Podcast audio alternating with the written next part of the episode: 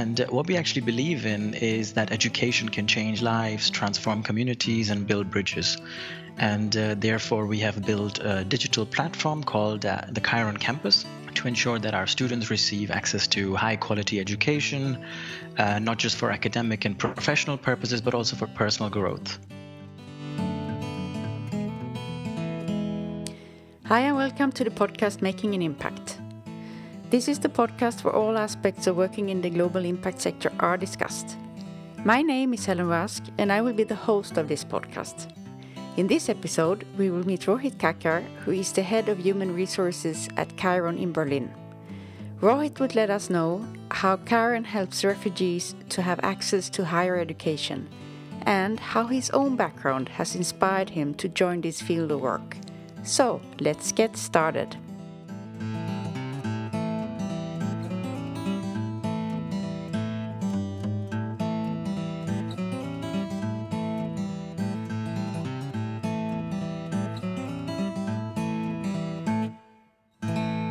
Today I'm very happy and honored to have Rohit Kakar, who is the head of human resources at Kiron in Berlin. Rohit, welcome to the podcast Making an Impact. Thank you, Helen. It's a pleasure to join you. You're very welcome. First, I'm of course very, very curious to learn a bit more. What is Kiron? So Kiron, Open Higher Education, is a non-profit organization. We have been offering free online opportunities, learning opportunities to refugees and disadvantaged communities worldwide since 2015, actually. And what we actually believe in is that education can change lives, transform communities, and build bridges. And therefore, we have built a digital platform called the Kiron Campus to ensure that our students receive access to high-quality education, not just for academic and professional purposes, but also for personal growth. At the end of the day, our vision is, in a world in which everyone has the equal chance to access and succeed in higher education. And how does it work concretely? Exactly. So currently, if I may just give you some figures, we currently have 6,400 students worldwide. And the students, essentially, when they join our campus online, they can select different tracks. So, for example, one goal that they might have is to prepare their application to a German university. And then for this reason, if they want to apply for a German university, they have to get their documents ready, prepare the application documents, and we have a checklist for this, and we help them guide through this application process. At the same time, we offer also study tracks, which are programs on a general subject with 30 to 50 courses, where they can choose a study track such as mechanical engineering, political science, computer science, business and economics, or social work. At the same time, we also introduce short programs as part of our digital learning offerings on the campus. These short programs complement our course portfolio with more practical courses that enable the students to learn faster, have faster learning outcomes, and gain professional skills. This could be something like a short program on web design or learning programming with Python as such. And how is your platform constructed? Well, it's a very user-friendly platform, and we have a great tech team that work day and night to make sure the platform is up to date, to make sure we really have a focus on what students require. So we try to understand what would make it easier for them to use, how would make it easier for them to use the campus, and we work in an agile mindset. That means that on each two-week basis, the tech team really focus on, this week we could focus on this part of improving the campus, and then they do a testing phase, and then this is launched on the website. And the campus is actually quite easy to use. And if you're a student and you don't know what you do, it's a very self-guided way to, follow your aims and follow your goals and follow your study tracks. And how do you reach out to your students? How does people get to know about your platform? Well, we work with a lot of partners not just in Germany. We also have a big focus in Lebanon and Jordan, and we work with many partners in these countries. At the same time, we have students at the same time worldwide. I think we gained a lot of influence in early 2015 when Kiron was launched, and at this stage, at that time, a lot of through word of mouth, Kiron became very well known. Now, I would see this is an option for refugee students worldwide. Through if they are currently displaced or if they currently don't have the access to higher education, we are the people that can help them build this bridge here. And you are a social enterprise. How do you work with the more traditional aid organizations that are normally involved in refugee situations? Sure. Well, I'm of the opinion that traditional methods of development can work very well alongside social enterprises. At the end of the day, we want to reach the same goal, and therefore the role of social enterprises is growing in development. We work very closely with our partners, and we collaborate with social organizations to offer our expertise and experience. We have educational experts that we hire. We have we have experts in tech that we hire here, and together we can collaborate on reaching the same goals. An example like this could be, we have a learning center in Lebanon where refugees take a blended computer science class, studying online courses with us. And it's really exciting to see how digital learning offers can be combined with offline support, for example, in Arabic, to cater the needs of these students. And this has been working very well in Jordan and Lebanon, where we work very closely with our partners there.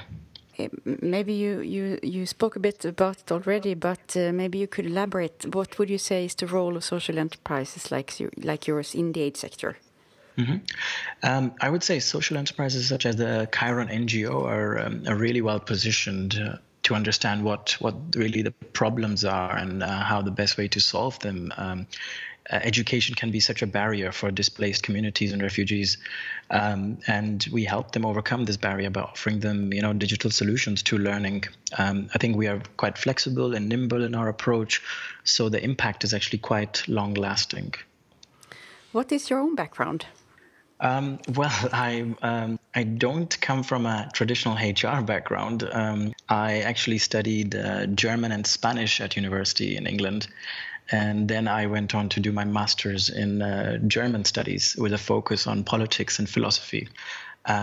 Exactly. And then after my master's, I wanted to work in a field where I could use my languages initially. And I got offered a job as a recruiter for the German market for recruiting someone in Berlin.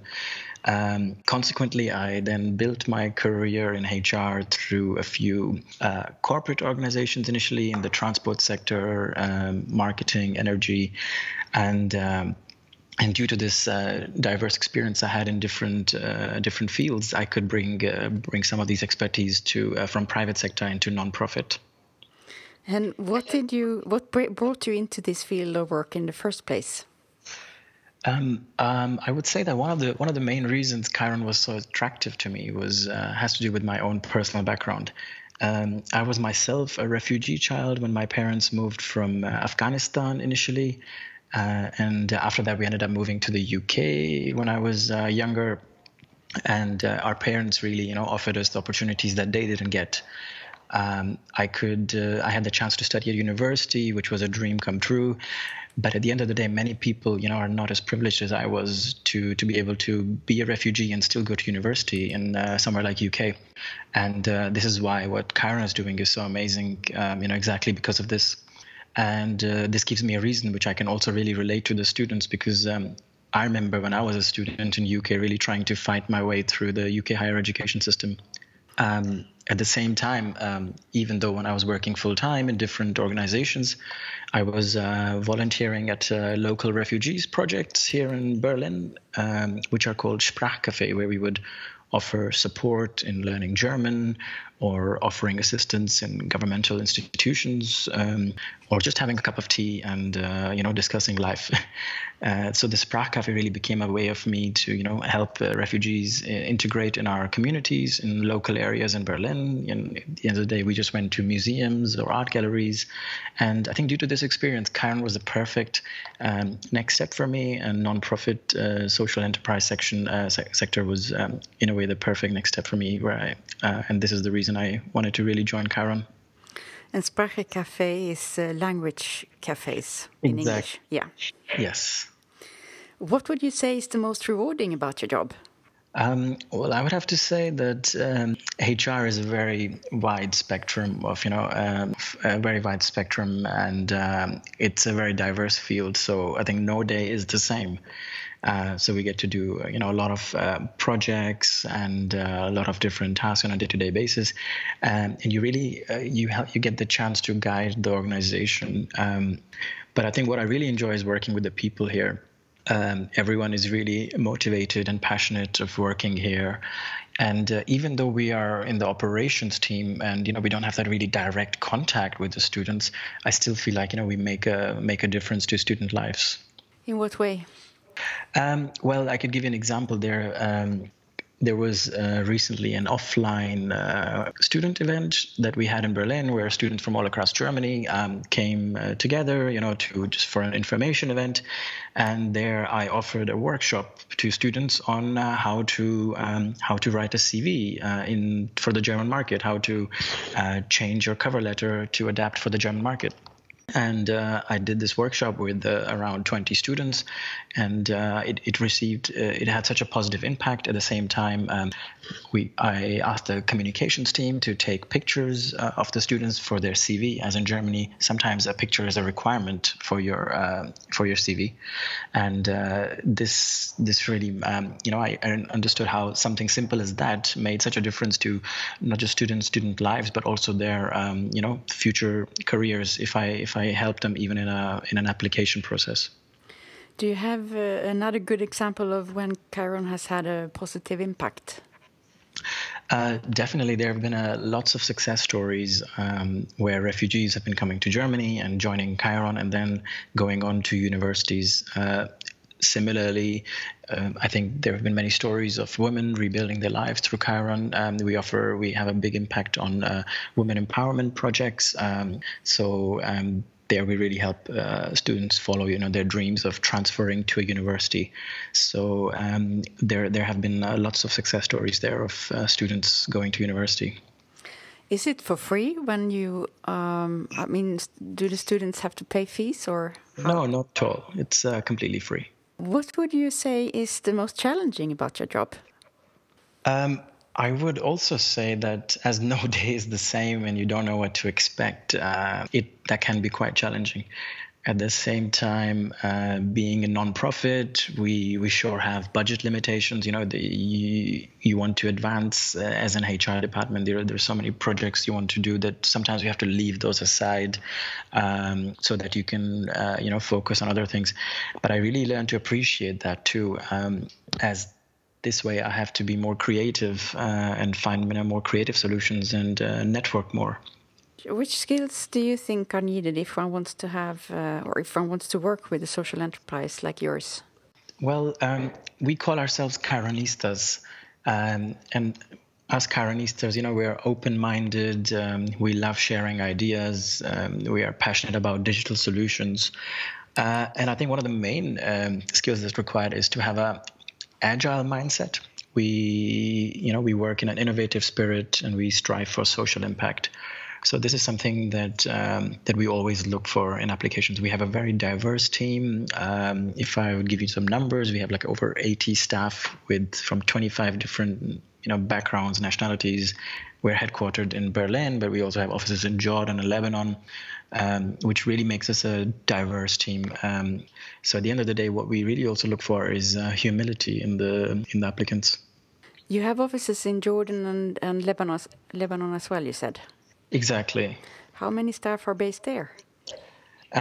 Currently, we have 10 staff. In the field? Exactly. So they just also work in the camps there. And so it's a mix of offline and online learning. And they are working in student support roles directly. And what would you say is the recipe for a successful innovation project like Kiron? Well, even though we are non-profit, that doesn't mean that our technology is not cutting edge. You know, we really rely heavily on open source technologies and contribute back to where we are, to where we can.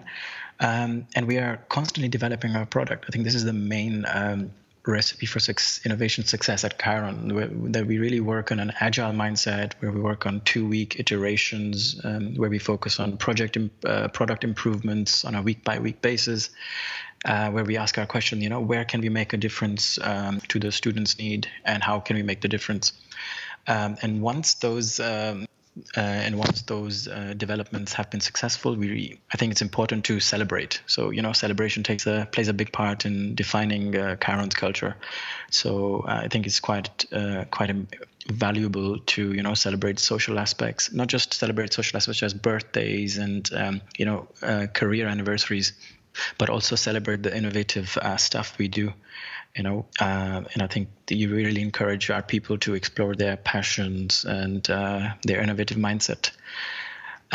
One more thing I think I would say regarding successful innovation is to be flexible. You know, sometimes how can we implement our technology to be used in different ways? Can our product have other uses? And I think we have the right staff here to do that. Do you think there is a special culture, organizational culture among social enterprises that you don't necessarily have within the more traditional aid organizations?